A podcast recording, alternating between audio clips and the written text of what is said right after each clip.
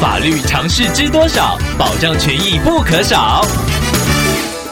欢迎收听《法律知多少》时间，我们请到台湾瑞银法律事务所律师郑瑞伦来为您解答法律上的疑惑。各位听众朋友，大家好，我是郑瑞伦律师。郑律师您好，听众朋友 AJ 透过官网留言板想要请问您，他家附近有一辆没有挂车牌的老旧机车，已经被环保局贴单，但是一直没有人来做处理。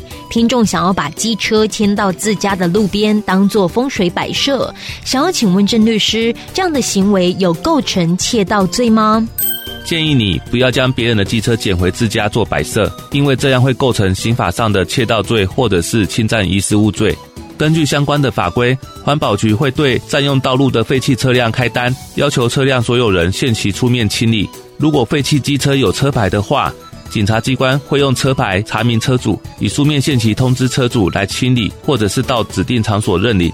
如果过了期限还是没人出面清理的话，环保局会先行移置保管，并且公告请车主来认领。在公告一个月之后，如果还是无人认领的话，环保局会视为废弃物清除。也就是说，在公告限期处理或者是要求车主认领的期间当中，车主随时可能会出面处理车子。而如果到时候车主发现你私自将车子牵走，而想要追究责任的话，听众朋友会有吃上官司的麻烦。以上希望律师的回答可以帮助到听众朋友，谢谢。